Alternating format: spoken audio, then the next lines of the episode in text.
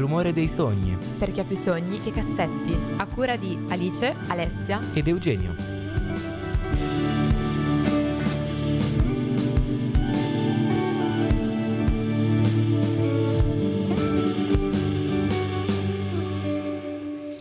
Ciao a tutti e bentornati al Rumore dei Sogni. Questa è la prima puntata del 2024 e siamo qui con Shori.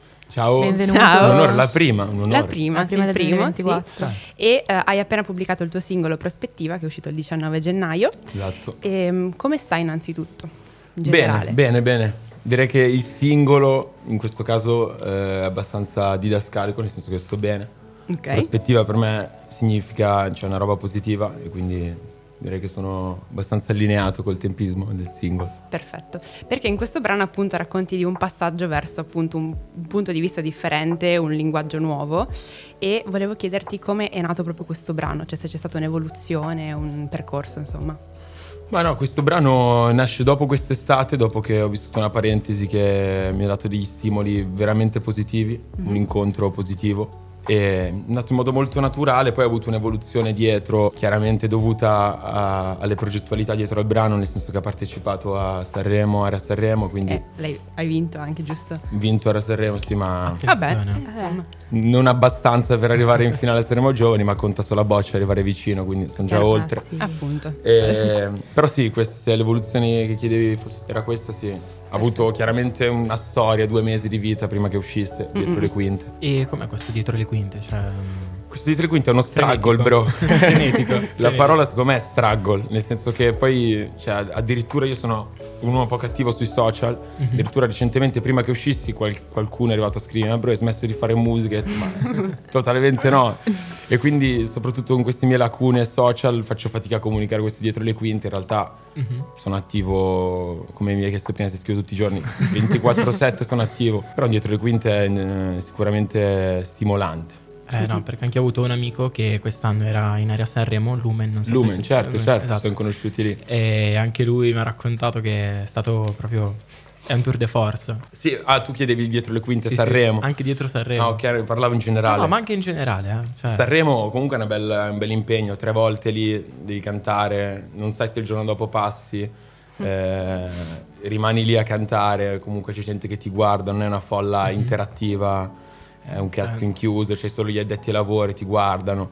Però... Non ti fanno neanche sì con la testa. No, esatto. Non è che Amadeus è impassibile. Ah sì? sì e poi mi ha fatto l'occhiolino alla fine, dopo, dopo l'ultima performance salutava tutti, arrivavi vicino al bancone e ti offriva un pasticcino o qualcosa. che carino. E, sì, no, veramente una bella persona Amadeus, devo dire, umile, cioè si è preso il tempo di fare un discorso a tutti, Beh. quindi lodevole quello, non me l'aspettavo ho fatto l'occhiolino e ho detto, vedrai che ce la dai, faccio, dai. invece puntualmente. Bam. E invece. Bam, fuori. Però... in fronte. No. Comprendo. Crescita, crescita. E parlando appunto di prospettiva mi ha colpito molto la frase difendo ogni tuo lato incerto, trova un riparo poetico dove sbagliare è concesso. Comunque viviamo in un mondo dove non sfondi, non sbagli, cioè se sbagli qualcosa basta, abbiamo la concezione no, che tutto sia andato male, basta, finita lì. Invece, cioè, tu come vivi gli errori? Da questa frase penso di capire bene oppure è soltanto un modo per esorcizzare questa cosa? No, sicuramente sì, si parla anche di errore, nel senso lato incer- dove nasce l'incertezza poi dipende dal, dall'entità, se è un errore o può essere un'insicurezza che ti porti dietro, non necessariamente figlia di un errore. Per me quello che intendo è che nella condivisione di alcune cose anche difficili, anche gli errori che magari fai fatica a accettare nell'insieme, tutto questo trova un riparo appunto da, dalla fretta di non poter sbagliare, da, dalle ansie esterne, quindi quello intendevo che crea, come se si creasse una cupola, condivisione reciproca dove, dove appunto c'è, c'è, una poesia costruttiva. Ho capito. E magari... Non hai capito un cazzo, però... No, no, no. giuro, giuro, giuro che ho capito. Ma se dovessi pensare a un errore, dopo questo comunque ragionamento che fai, è cambiato il tuo modo di vedere gli errori nel tempo oppure cioè, un errore lo vivi sempre allo stesso modo?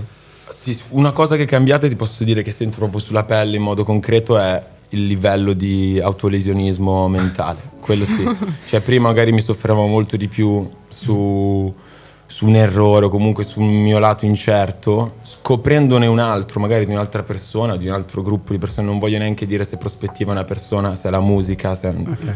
perché rimane una roba mia Però sì, ehm, scoprendo anche il lato incerto di qualcos'altro, sono riuscito a accettare di più il mio, cioè buttandomi, curiosando in giro, visto che in realtà poi ci sono tante sfumature di insicurezza in giro.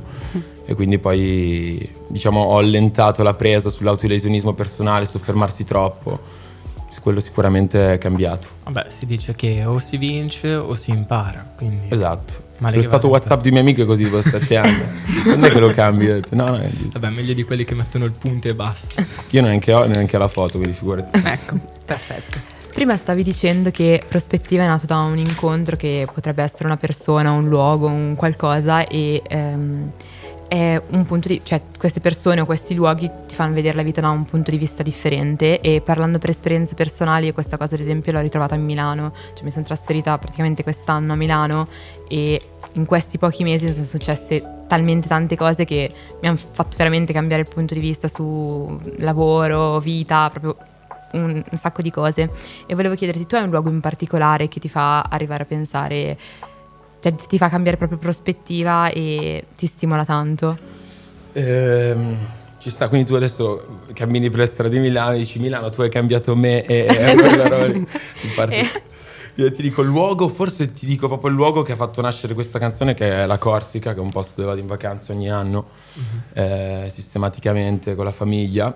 E il brano è nato lì, è nato da un'esperienza Ok. lì. Tra l'altro Corsica poi ho scritto un altro brano che si Dai, chiama dopo ne parliamo. Sì, sì, si ce l'abbiamo, appunto- ce l'abbiamo. Ce l'avete? Preparate. secondo me. quindi, quindi quel posto, quindi avuto, è stato bello poi tra l'altro l'incrociarsi le due robe, perché ho scritto Corsica un anno e mezzo fa, poi è uscito quel brano, e, mm, e parlava in modo molto negativo di una situazione mia. Invece poi ho, ho riscoperto lo stesso posto un anno dopo e quel posto, complice anche le esperienze che ho vissuto, le persone che ho incontrato, mi ha dato invece un segnale positivo. Quindi ti indicherei quello perché è totale, è circolare. Bello. Io per esempio, mentre ascoltavo la canzone, mi è venuta in mente la frase mega banale, mega mainstream, però per esempio delle persone che guardano il cielo attraverso le pozzanghere, no? E quindi mi è venuta in mente tutte quelle persone che incontri appunto nella tua vita e ti fanno cambiare la prospettiva. E volevo chiederti se appunto anche tu hai un po' questa visione e se, se, se ne vuoi parlare, appunto hai avuto questa persona in particolare che ti ha fatto scoprire magari il bello delle cose che Ehm, persona o luogo, insomma. Sì, sì, sì. Sicuramente c'è stato un incontro eh, che mi ha stimolato in modo molto positivo. Secondo me il significato principale qua è quello che era prima. Cioè, io dico, mi hai dato una prospettiva, mi hai dato un'alternativa a, a cosa. E, e quello per me è stato lo stimolo principale, ovvero come ho cambiato dall'alternativa che stavo vivendo, quindi quel A, che è diventato poi una prospettiva. E sì, Ok. c'è stato un incontro, c'è stato, c'è stato qualche segnale, ripeto. Bene, qualche bene. roba condivisa Qualche segnale dall'universo. Che... non classificabile, trattino, No, giusto, slash, giusto. asterisco, No, è sta. stata quella roba lì. Appunto parlando di Corsica, eh, come hai detto anche tu, cioè, cioè l'hai confermato in realtà perché noi avevamo sentito un po' che riprendeva il concept della, della canzone Prospettiva di Corsica e quindi è un brano che parli della difficoltà di trovare un posto nel mondo. Ad oggi l'hai, anco- l'hai già trovato il tuo posto nel mondo oppure lo stai ancora cercando, stai alla ricerca o pensi di essere sulla strada giusta sei ancora spiazzato? Sì, sai. sì, penso di essere sulla traiettoria giusta, ti rispondo così. Non l'ho trovato, spero di non trovarlo mai perché così la ricerca è continua, la curiosità è continua. Quindi no, però sono sulla direzione, credo, giusta, positiva. In Pro- qualche modo è cambiato nel tempo o... Cambiato, sì, sì, in continua evoluzione. A volte credi no, che arrivi a un punto, in realtà poi non è stabile come, come magari ti eri immaginato. Quindi poi da lì ci si evolve, si riscopre via. Per me, veramente, io me la vivo così. Ogni giorno Ogni giorno un viaggio. reset, esatto. Eh, e in questo viaggio c'è sempre chi magari non ti comprende, infatti in Corsica parla anche dell'incomprensione. E tu, cioè, come ti vivi magari appunto il non essere compreso anche da chi ti sta vicino, banalmente, non so, genitori, familiari, perché è un qualcosa che purtroppo ci accomuna in tanti, magari non comprendere ciò che uno fa nel futuro, università, scuola, lavoro, insomma. Tu come... Eh, sì, eh, questa comprensione per me è molto. quella di Corsica era molto sociale e che diventava emotiva, cioè dal contesto diciamo che condivido sociale con i miei amici, molti hanno, hanno preso strade diverse, molti hanno se vuoi lavori meno, meno creativi, più schematici, fatti di orari, fatti di, di ritmi specifici, invece inseguendo questo appunto percorso vivo di ritmi completamente diversi, interessi diversi, passioni, influenze diverse. E quindi questo distacco è quello che appunto cercavo di comunicare in Corsica. che come, come credo sia vinca da, dalla canzone l'ho vissuto in modo negativo. Oggi vedo che effettivamente se dimostri di avere passione nelle cose, se dimostri di metterci testa, poi ti conquisti anche. Che poi non è una necessità conquistarsi nessuno perché... Anzi, Però anche solo l'accettazione di un genitore che ha investito in, un'edu- in un'educazione anche universitaria, come è stato il mio caso, perché sono laureato In? in eh, economia all'estero, ho studiato a Barcellona. Anche solo guadagnarsi l'opportunità sul campo, no? Ehm, facendolo, dimostrando, già quello è un bel traguardo, perché comunque all'inizio di questo percorso non è che eh, questa mia indole verso la musica stimolasse in generale chissà quale... ok. Eh, perché chiaramente il mio percorso teoricamente, teoricamente doveva andare in un'altra direzione. Era già ovvero- scritto, tra virgolette. Esatto, esatto, e poi è cambiato in corso d'opera e, e basta, però cioè, anche, credo che i fatti eh, abbiano dato dimostrazione un po', anche solo alle persone più vicine a me, anche alla Eh, famiglia, certo, amici certo, stretti, certo. chi lo possa fare. Quindi questa è la cosa più importante secondo me. Mentre parlando del videoclip di Corsica, ehm, è appunto è un brano in cui parli di solitudine, ma nel videoclip non sei da solo, ci sono delle figure attorno a te che hanno il volto oscurato. Esatto. E come concetto cos'è che volevi esprimere? Cioè, chi ti stava attorno a te o erano altri elementi? Io volevo, volevo in quel video eh, rappresentare le diverse, cioè partivo chiaramente dal mio esempio personale, fatto però di secondo me condivisione. Io dicevo da solo qua loro non lo capiranno, no? Quindi chiaramente molto è un concetto egocentrico se vogliamo buttarla giù così. Invece io volevo rendere quel concetto personale egocentrico, cioè tradurlo nella vita di altri. Quindi io camminando senza saperlo avrei incrociato tante anime oscure, quindi era un, era- era- era un pezzo negativo in quel momento, vi- vivevo lo struggle. e, e quindi volevo immaginare questi incontri che tu non lo sai, però passi per strada e vedi un altro che nella sua testa dice ah, loro non lo capiranno, no? Questo- Ok, sì. e quindi era un incrocio che volevamo rappresentare di vite diverse tra di loro, ma che magari a loro modo ognuno viveva, perché poi alla fine ognuno vive la sua cupola Sì. di sensazioni negative e positive. Quindi era un po' l'in- l'incontro tra, tra anime un po' buie in quel momento. Eh, a me ha ricordato molto eh, il film, non so se l'hai visto, A Silent Voice. No, Praticamente eh, in una scena ci sono tante X rosse sulle facce delle persone che sono intorno ai protagonisti e alla fine queste X cadono. Da te quelle facce sono ancora oscurate oppure è andata via questa... no, bella, bella, bella questa metafora film, bello. No, sì, sì, ma ti dico, sono cadute eh, secondo me, perché mi vivo molto meglio, ehm, non ho più quella pretesa che la gente capisca, cioè è lì che è cambiata la prospettiva per gioco di parole. Non ho più... All'inizio, quando ti butti in una roba e non sei 100% consapevole di quello che stai facendo, ma perché ti stai scoprendo, vuoi quasi passare anche dal, giustamente dall'accettazione del- di quello che stai portando avanti. Oggi questo non lo capiranno, non lo sento più, non lo riscriverei. L'ho scritto, mi ha fatto crescere, scrivendolo forse sono cresciuto. Quindi quelle X, secondo me, rosse, sono cadute totalmente. Bello. Bello. Sempre eh, in Corsica mi ha colpito un sacco la frase eh, che dici chissà cosa significa fare rinunce per i suoi sogni. Eh, spesso anche noi magari ci troviamo a dover fare delle scelte che dici faccio questo però l'altra parte poi la devo staccare perché non riesco a fare entrambe le cose. Per te sono state scelte che ti hanno portato appunto ad una cosa positiva e nel caso le rifaresti?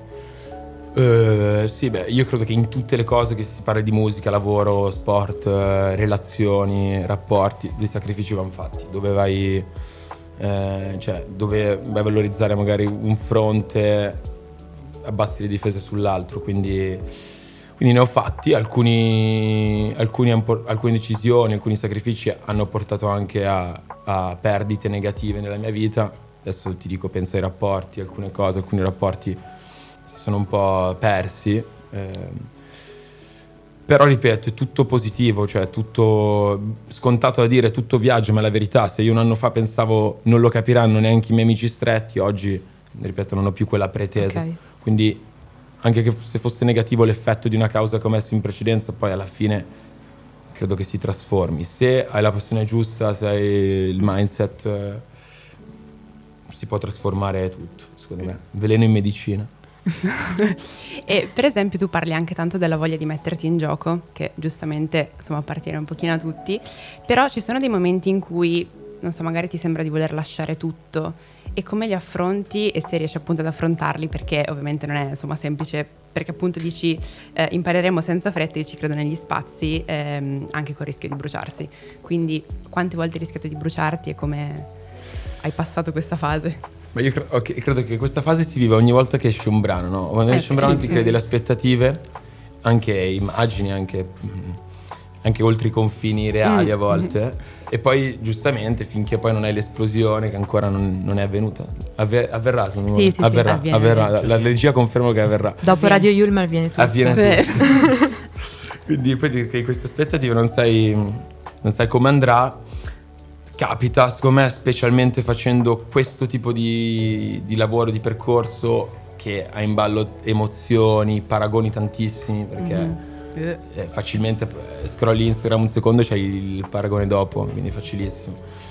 Quindi sì, è facile perdere la fiducia. Ti dico, dove la trovo, per fortuna sono grato di questo, spesso la trovo nel, nel mio team nel mio gruppo di persone con cui lavoro. Cioè quello, dico sempre, da soli non si fa niente, insieme si vince. Quindi esce il brano, non piglio la playlist, Spotify si ascolta, eh, mi raccomando.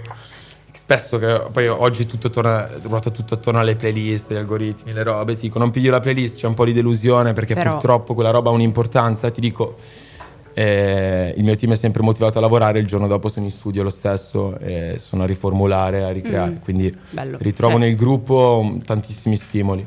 Quindi tu sei uno che tipo quando appunto esce una canzone hai aspettative zero o punti in alto? Perché ad esempio io sono eh, aspettativa zero sì. e poi se qualcosa va bene sono più felice. Tipo, è un discorso che spesso ricade, cioè con tante eh. persone che abbiamo intervistato. E ognuno sempre, ha una esatto. prospettiva diversa. Sempre perché. Ho azzeccato la parola prospettiva di che si usa tanto no, no, no. nel linguaggio. Eh no, comunque, ma ti direi, non ti dirò. Eh, non, non, non sono uno che si crea tante aspettative. Ti dico, l'unica cosa che forse la gente più attorno a me che, che, che me stesso mm. pensa è il discorso appunto playlist. Ok, ti pesa questa cosa? No, zero perché ci ho fatto male. proprio il callo. Io ho fatto un disco e più singoli da emergente senza avere l'infrastruttura di una discografica fino ad oggi e quindi in, in quel caso lì non, pre, non, presi neanche una playlist e quindi ci ho fatto il che callo. Fatto le ossa, quindi cioè. sì, poi le ossa parliamo. Vabbè, Sono fatto, insomma le, le unghie mi sono fatto, però eh, quindi non ho grandi aspettative, non avendo le prese comunque andando avanti lo stesso non ho grandi aspettative, però fa piacere, Spotify mi raccomando. Se eh ci dai, eh. Beh, eh. muove un ideale più grande una della copertina. playlist, dai. Esatto, ma la playlist non, non, mi, non, ci può definire una playlist. Beh, anche no, perché se anche. punti tutto alla playlist poi secondo me prima o poi ti stanchi. Eh. sì, anche perché se guardi le playlist. Sì.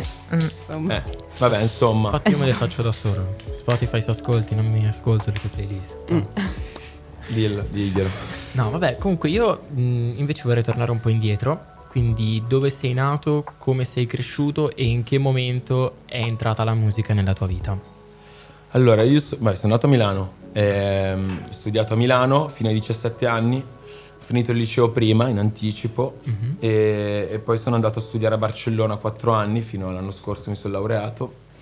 E um, la musica è entrata, ma già da piccolino, già dagli 11-12 anni già scrivevo le prime cose, copiate, scopiazzate, traducevo a modo mio i testi, portavo a scuola, dicevo che erano miei, in realtà avevo preso qualche cosa qua e là.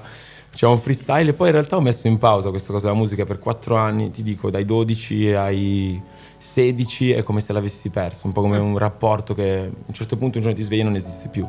Ma perché sono cresciuto in un contesto poco stimolante a livello artistico, poco creativo, poco hip hop, la gente attorno a me non... Nonostante fosse Milano? Nonostante fosse Milano, il mio gruppo, nessuno ad oggi, a parte un amico che lavora negli eventi, dico, okay. non...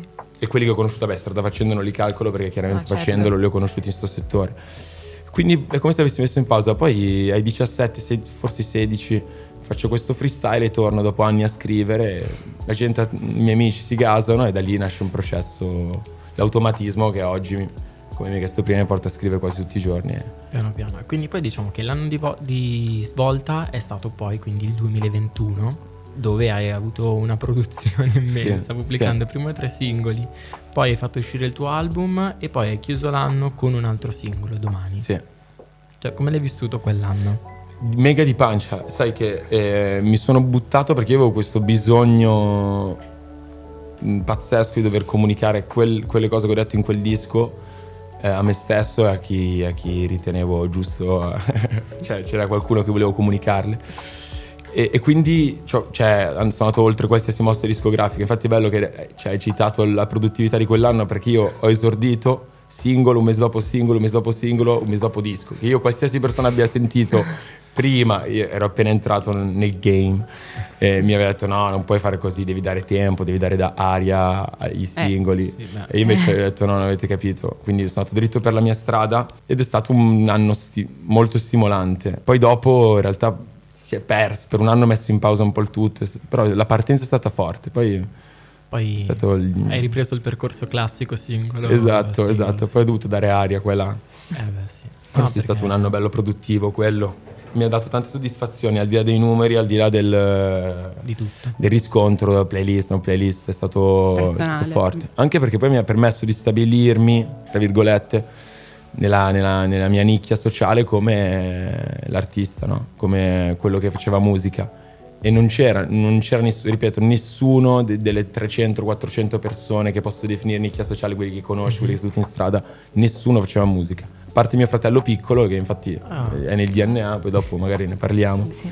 che anche lui ha questa indole. eh, quindi mi ha permesso anche un po' di, di- di introdurmi così come l'artista del gruppo, to? il cantante, il rapper. E in generale i tuoi brani come nascono? Hai un, un cantante di riferimento, rapper o qualunque cosa? O anche magari un'altra fonte di ispirazione Sì. fuori dalla musica? Ma cantanti ne ho tanti di riferimento, tanti artisti, chiaramente credo che ognuno ce li abbia. Vai, qualcuno? ma qualcuno? Mm. Mm, così... eh, mm, ti dico Marrakesh tantissimo, Ok, ok. Eh, di Milano ti dico uno più emergente Axos, Mhm. tanti MRGM. Io sono cresciuto con Jaime, la ok, 02 Crew dei tempi, Lazza, cioè sono cresciuto ascoltando solo rap io. Poi ho scoperto che forse riuscivo anche a cantare, quindi ho iniziato anche a cantare.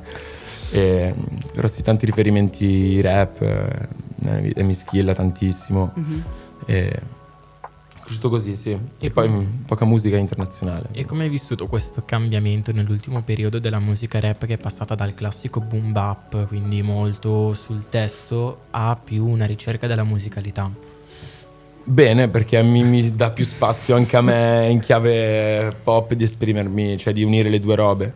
Ehm, ripeto, io arrivo dal rap, i miei testi credo che abbiano in gran parte una matrice rap di barre, eccetera. E poi il fatto che si sia trasformato in questo famoso urban eh, mi permette a me di nuotarci bene in queste acque perché mi piace unire la parte melodica alla parte rap. Quindi secondo me apre molte più opportunità. È chiaro che poi beh, il rap underground rimane. Sì, Eh, chiaro, beh, visto quest'anno con eh, soprattutto esatto quest'anno album di Club Dog, ho visto che è Esatto. tornato un po', anche se loro hanno fatto un mix, però vabbè.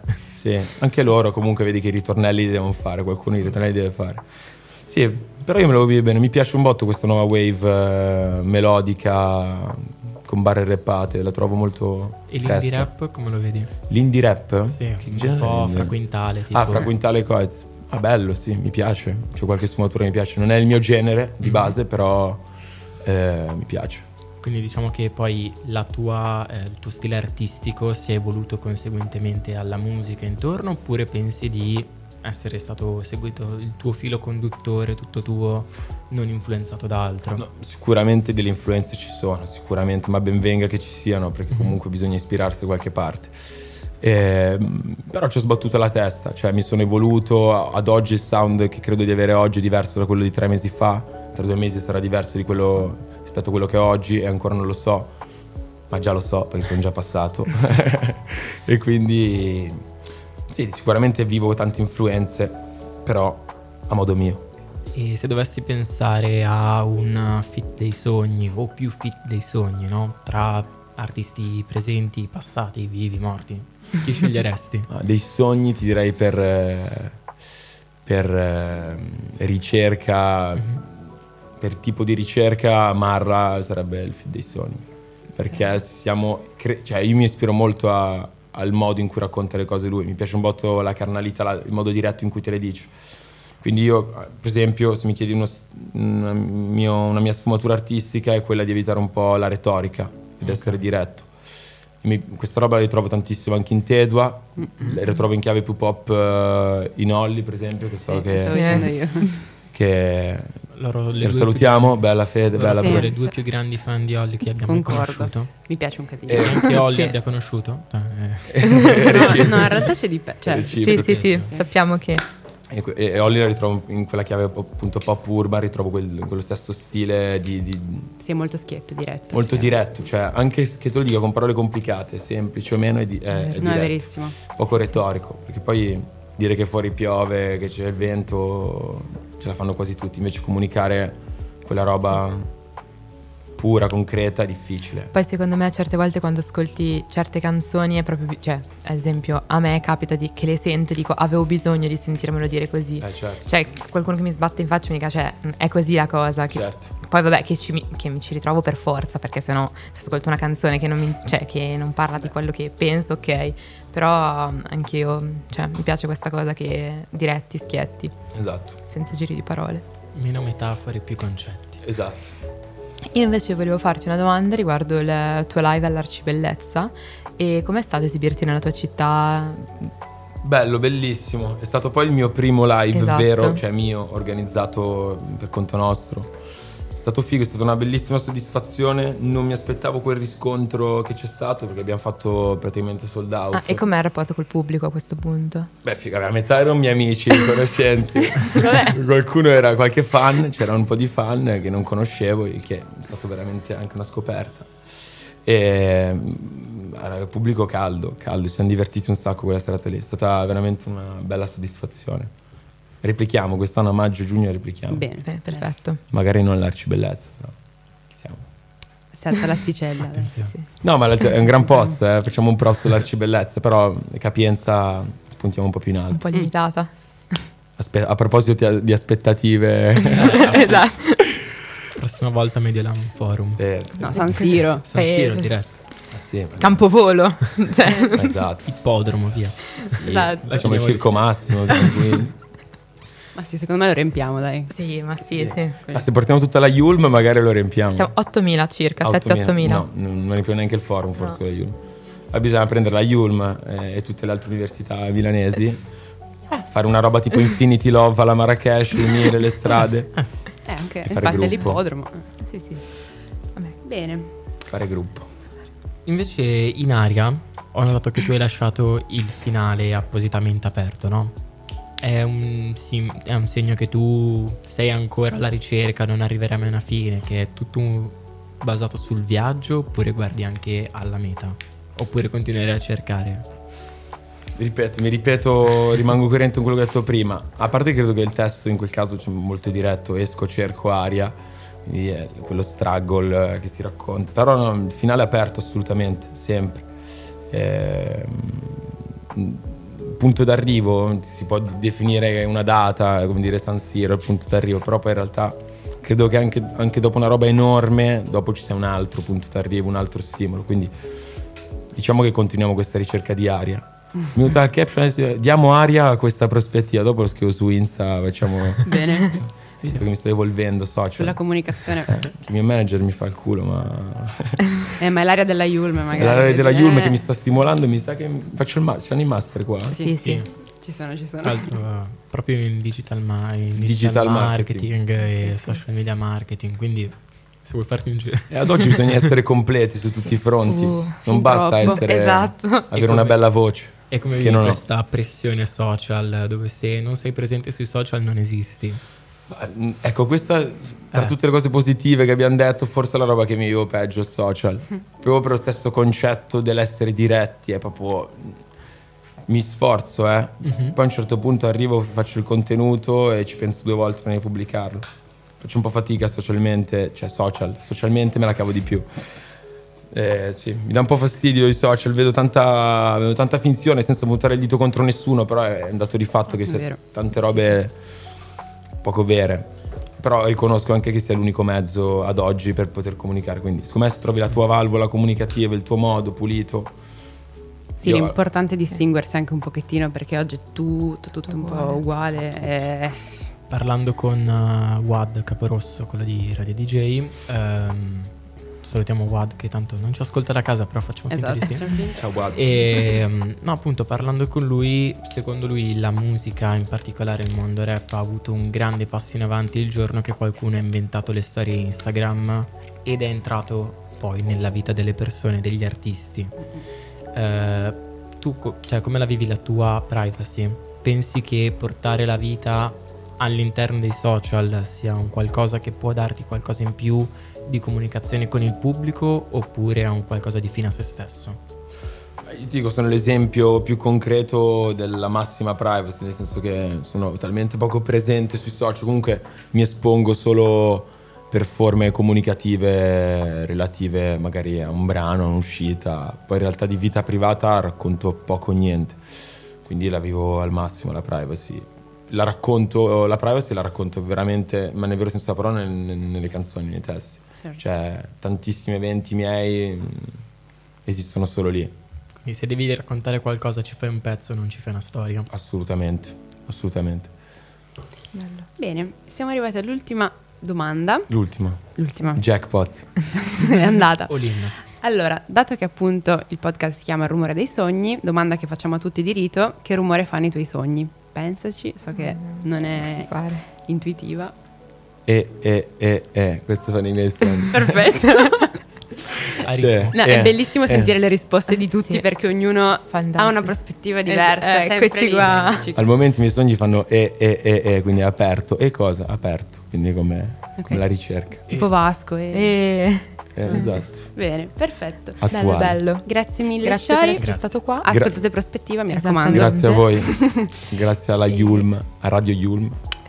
E in bocca al lupo Eh, per esatto. tutto. Grazie ragazzi, grazie a tutti. Grazie a te.